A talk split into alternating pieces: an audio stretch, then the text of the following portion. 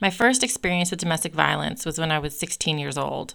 I was able to escape that relationship rather quickly and abruptly without a whole lot of regret. What I didn't count on was, as time went by, that I would become less and less able to spot abuse and danger in my own life, and it would become harder and harder to walk away from it. Welcome to Through the Fire, a podcast about how to live life while experiencing emotional abuse. Each week, I'll share my experiences with you, and we'll break down the lessons I've learned and help you apply them to your own life so that we can all start living with joy and purpose while learning how to keep ourselves safe and sane. When I was 16 years old, I moved in with the boy that I was dating because I wanted to escape my life at home. I thought that I was mature and smart, and I was, but moving in with him was still a poor choice.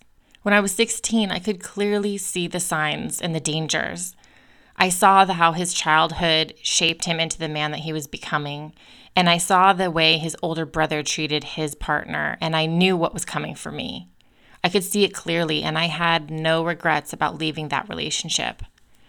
But as time went on, I realized things were a lot more serious than I thought. One time I was going through my old computer stuff and I found a floppy disk and I popped it into the computer to see what was on it. And there was a letter that I had written to this man, this boy that I had been living with. In this letter, I told him how it was so inappropriate and totally not okay the way he had treated me.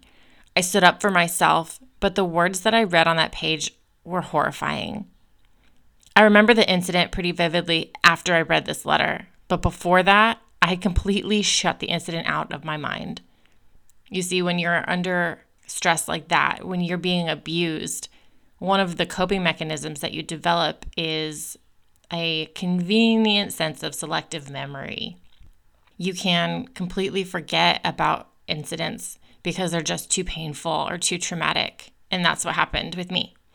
When I think about this incident, now I don't feel like it would be that traumatic, but at the time, at 16 years old, I can see how it was really scary. We were sitting on the bed, just chatting, and I stood up to go to the bathroom, and he grabbed my arm and pulled me back on the bed and demanded to know where I was going. And I, you know, ripped my hand away from his and I said, I'm going to the bathroom. Is that okay with you? You know, with some attitude. And I went along my way. But what I had forgotten was that he grabbed my arm so hard that he left bruises and I wrote this letter the next day when they showed up. That was my first incident with violence in my intimate partner relationship. With that boy, I left abruptly. I moved out while he was at work one day and I never looked back. And that was a fantastic decision on my part. But what I didn't realize is that when you experience the trauma, it changes your brain chemistry. You're unable to function the way you were before. And when I left him, I jumped right into another unhealthy relationship. The next relationship wasn't full of abuse the way that this one was, but it was very toxic for me. And after that, it just kind of snowballed downhill, one terrible toxic relationship after another, until I pretty much got to where I'm at today.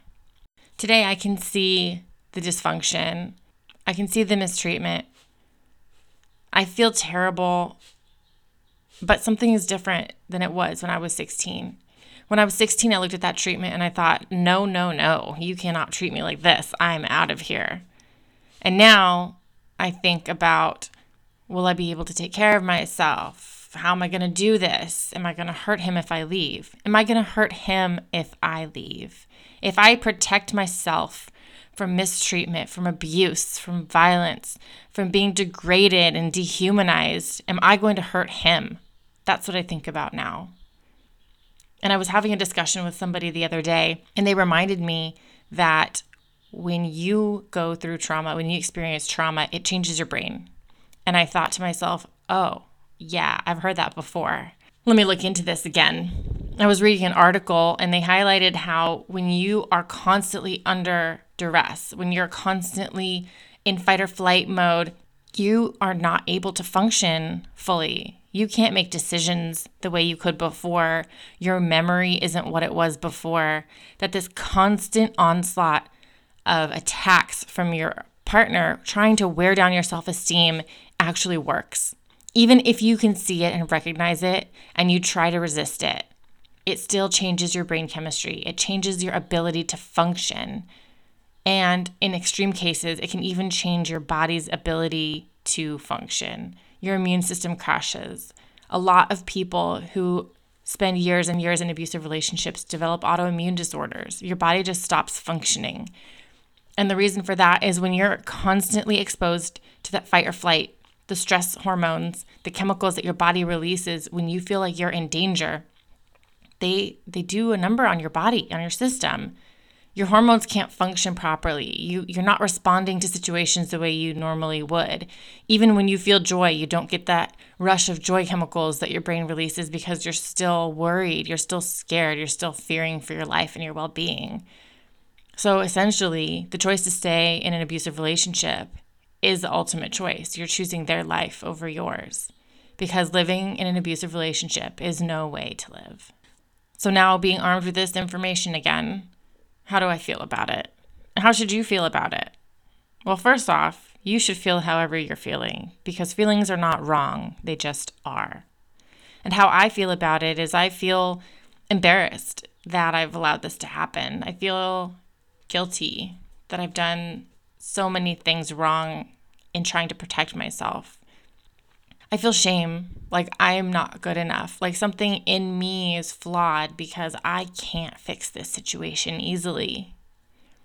And I feel hopeful because now I have this information. I can recognize what's going on. I can identify those feelings of guilt and shame and regret. And in the past, I wasn't even able to identify those feelings. So being able to say, I feel shame, I feel embarrassed, that's progress for me. And it's a step in the right direction because once I can identify those feelings, I can release them. I can separate myself from them and realize that I am not my feelings. My feelings are just something that I'm experiencing in this moment, and these feelings are going to pass. And that's something that you can take comfort in as well.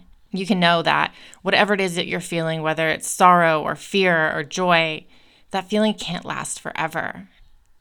And that if you can just take a few moments to take care of yourself, to honor those feelings, to recognize them, and to not judge yourself for feeling how you're feeling, that you'll get through this.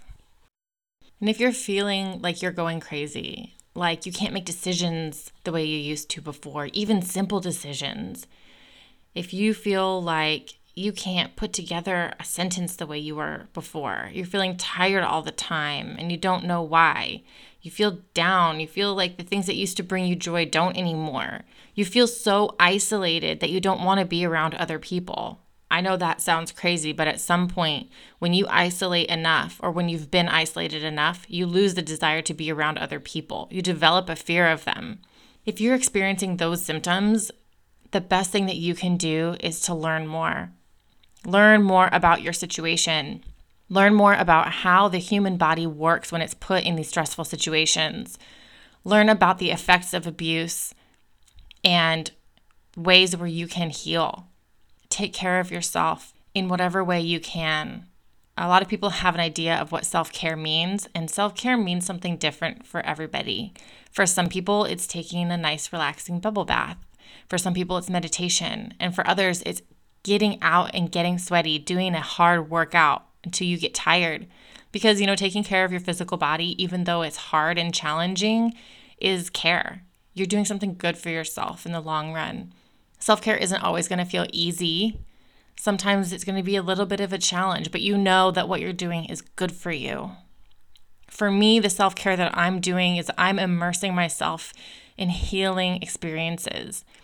I'm reading books about codependency, about narcissism, I read books about trauma and depression, and I'm learning as much as I possibly can learn about the situation, about the things I've felt in my life, about my current and my past experiences, because I know that when I'm armed with this knowledge, it's going to help me make better choices in the future.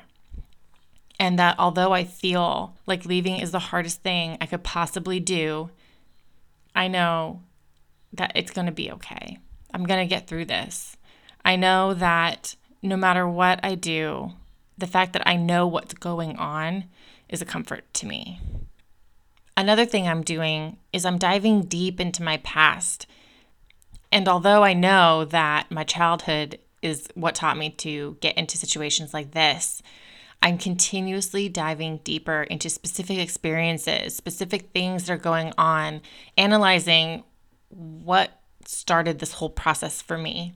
It's like the question if I'm not happy, why don't I just leave? That's a fantastic question, and it's a very multi layered answer. Answering that question for me is like an onion. Like the true root of the problem is in the center. And each time I ask myself that question, I peel off a layer of the onion. At first, it was I don't feel like I will be able to support myself financially. And so I had to dive into that. Why did I feel that way? How did those feelings come about? When I was a kid, I couldn't wait to get out and support myself. I was excited about having to figure things out. I was excited about work and about jobs and about being an adult. I loved that idea. And now the idea of being out on my own and supporting myself sounds scary and hard and like I can't do it. So I had to figure out where that came from. Where did that start in my life? At what point did that shift happen where I went from being excited about taking care of myself to being afraid of taking care of myself? What experiences did I have? Who said something to me? What relationship was I in at the time where I first felt that fear? And I had to dig really deep a couple of times to get to an answer. And I go through that with lots of questions. So after digging into that, I asked myself the question again why is this so hard for me to leave? And I realized, okay, maybe it's not just financial. You know, because once I dug into that financial thing and I really started to figure out what it was, my financial situation started to turn around. And I realized that I had been preventing myself from really making money. So now that that's not an issue, I have to ask myself that question again. Okay, so if it's not financial, then what is it? Then I dig into, oh, I don't want to hurt the other person. And then I have to figure out, well, why do I feel like taking care of myself is hurting somebody else? At what point in my life did I decide that other people's feelings were more important than mine? Why is it okay for them to be happy and not for me to be happy? Why is it okay for them to make me unhappy to fulfill their own selfish needs when they're not even truly happy either? All these questions, all this digging, all this soul searching, it's been very enlightening and it's been a very painful experience. And I've had days where I just cry all day, days where I don't want to get out of bed, where I don't want to work, I don't want to do anything. And as painful as it is, the healing that's coming out of it is so much bigger. It's so much more important for me to do this work, to answer these tough questions, to get to the root of the problem, because I know that this isn't the life that I want for me. And I know that this is the way out. That doing work with coaches and therapists and on my own is going to be my best shot at getting to a place where I do love my life, where I'm fulfilled, where I'm happy, where I don't have to wake up in fear and regret and despair every day. The life I envision for myself is a life of joy and peace and adventure and freedom and happiness. And with or without another person in my life, I can create that for myself. Hanging onto the belief that I'm going to be able to create that for myself someday hinges on my ability to get through what I'm going through right now. And if I just leave and I don't do the hard work that it takes to figure out how I got to where I'm at today, I'll be opening myself up to fall right back into the same situation with another person, which is what I've been doing up until now. I know a lot of people are scared to do this work. They're afraid they're going to open a can of worms. They're afraid to see what's deep inside themselves. And I can tell you, at times it does feel like opening a can of worms. And at times I wish I could just crawl back into my little shell of denial and go back to living a life of blissful unawareness. But when I look at that, I was not blissful. I was not blissfully unaware. I was miserably unaware. My life was painful and I didn't know why. I didn't know how to fix it. I didn't know what to do. And at least now I know the source of my pain. I can address it. When that comes up, I can get help. I can ask for it from friends, from family, from professionals, When those feelings come up, I know what to do with them. I'm learning coping mechanisms. I'm learning skills and tools to deal with these feelings so that I can move through them and get on with my day. So, opening this can of worms has been the best thing that I could have done for myself. And I hope that if you choose to do that for yourself, that you do it with the proper support, that you get therapy, that you get a coach, that you get some really well trusted friends, some really healthy friends that are willing to work through this for you, to be a sounding board, to be a mirror, to help you see the things that you can't see on your own. And I hope that you experience the healing and you get yourself onto a better road. Because here's the thing about life it's not a game that you can win or lose, it's literally just progress until it's over. And you can choose what path you walk down. You can choose the hard path. You can choose the easy path. You can choose a rewarding path, which might have times of easy and challenging. And you can choose when you want to switch your path. If you've been walking down a bumpy road all on your own, I want you to know that you don't have to do that. You don't have to stay on that road. You don't have to continually fight off all the attackers along this bumpy road. You can choose to take the hand of somebody on an easier road and walk with them. You can choose to get assistance for part of your journey. Maybe you don't need to hold that hand the whole way. Maybe you just need help right now, and that's okay. Humans are meant to be in connection with each other. We are not meant to do this life on our own.